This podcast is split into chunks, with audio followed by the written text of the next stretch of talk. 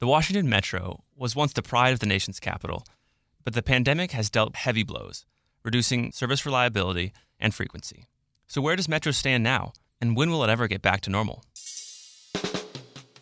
WTOP's John Aaron has been covering the transit service throughout the pandemic and tells us how Metro is doing now after two difficult years. So, John, welcome. Thank you. Good to be here. Glad you're here. So, Metro, it seems, hasn't been able to catch a break in the last two years between the pandemic slashing train ridership and then the notorious Blue Line derailment leading to half of its fleet to be taken off the tracks. Yeah. Um, and Metro bus service hasn't had it any easier because they've been facing staff shortages with each COVID surge.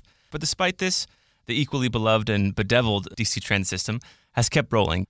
So before we dive into the pandemic woes of Metro, let's start with some good news that we've been hearing recently. The end is in sight for these Omicron related bus service cuts. Tell us what caused this shrink and why it's returning now. Well, first of all, this was a very big deal for bus riders because, unlike rail riders who often have the advantage of being able to stay home, a lot of people kept riding the bus during the pandemic. So, when they announced that there were further cuts to bus service, that really hurt a lot of people. But the good news is Metrobus will be returning to regular weekday service on Monday, February 7th.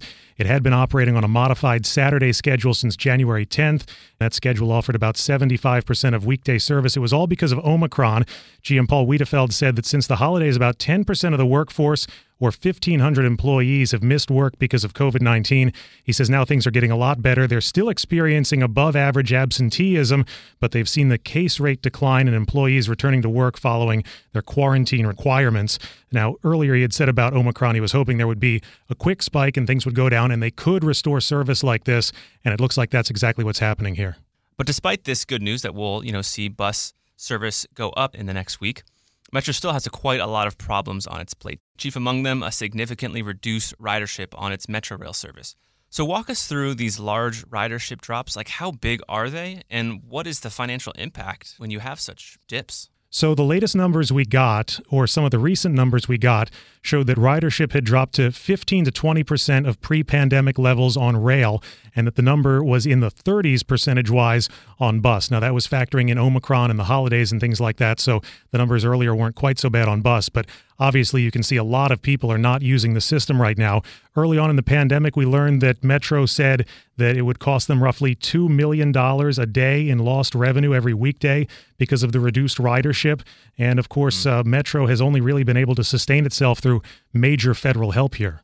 Right. I mean, $2 million a day, stretch that over two years, uh, that is an amazing amount of money. Where have those federal dollars really come from? And has that really been able to keep them afloat? Yeah, so in May of 2020, it was announced that Metro would be getting nearly $900 million in federal funding through the CARE Act.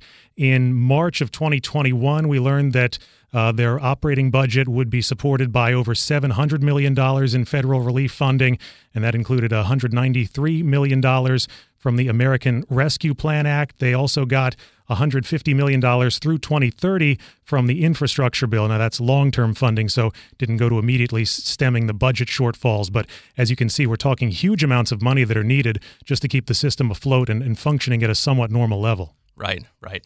And the thought behind that legislation is Metro is an essential service. Yeah, and people rely on it. People need it.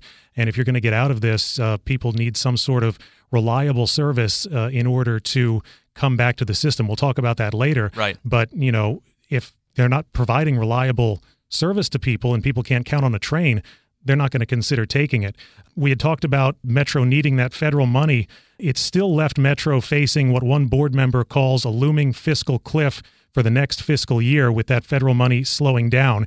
And Metro was in this situation already in December of 2020. Mm. Board members were looking at a proposed budget which would dramatically scale back service.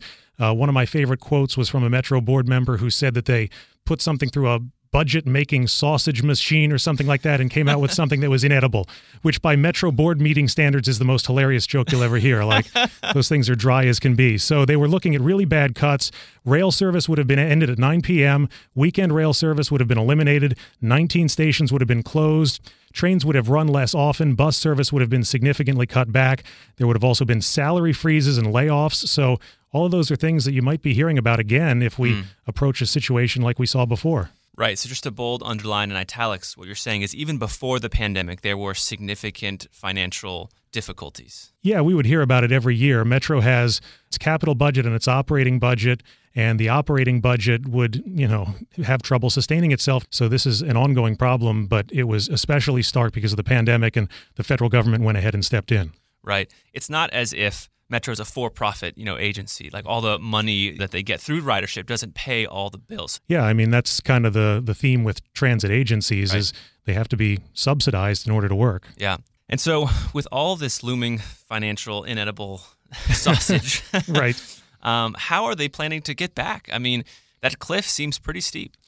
Yeah, well, they seem to think that fare cuts are one way to get people back. Uh, in June, Metro board members passed fare cuts in a bid to get riders back. They've been talking about more fare cuts. Um, I can get into it if you want to, but sure. it's it's a lot of details, uh, a lot of you know, th- cutting this here, slashing the price there, parking, things like that. Mm. All of that being said, interestingly, Metro's own internal research has found that an overwhelming majority of rail riders say price is not actually a primary barrier for their return. So mm-hmm. we're really waiting for employers to mandate workers go back to the office because then people will right. have to find some way to get in and out of the city. And then for metro service to be frequent and somewhat dependable, which it is not right now. Right, right. And with all this happening and all this kind of grim news, I want to turn to some updates that Metro actually has been making, you know. And I'm not sure if these updates are because there was like a low, you know, ridership and they're like, "Oh, let's fix some things," or if these were always planned. But regardless, there were some updates to Faregates and SmartTrips. Yeah, I mean, they've certainly been able to tackle more projects more quickly with ridership down. Uh, you mentioned those faster and better fare gates, we're told. Installation is now underway or complete at half of Metro stations. As part of the upgrades, Metro says SmartTrip cards bought before 2012 are being phased out. Mm. That's a little headache for people, but the reason being that they have outdated chip technology and don't work with the new fare gates. But yeah, I guess one thing we'll see out of this is some new fare gates. All right, so now on to the other big challenge other than the pandemic, which is mechanical wheel problems that we've mm. now learned. Yeah. So, although this is not strictly pandemic related, we have to address this seemingly cursed 7000 series rail cars. Despite how beautiful and silver they are, they have caused some real issues. And they were taken off the tracks in October. What happened and will they ever come back? Yeah, well, we've had several setbacks now in trying to get these things back on the rails.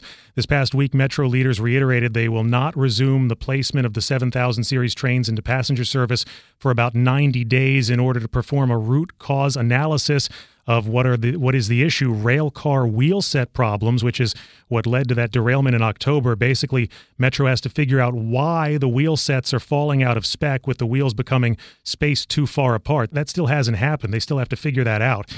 now on top of that Metro is still figuring out the best way to measure the wheel sets to make sure that they're safe. They have to have a plan for that before they can put the cars back in service. And then they're going to have to keep tabs on the cars once they're back in service as well. So there are quite a few steps that have to happen here when this story first broke, I remember thinking about trains, and they're mechanical beasts. You know, they're huge, hunking pieces of metal sure. and very finely tuned.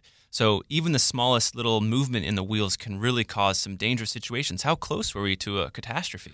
Well, we don't know, but we know that this issue had been going on for a while before the derailment happened. And we do know that, yeah, it's only a tiny fraction of an inch that we're talking about for this to happen.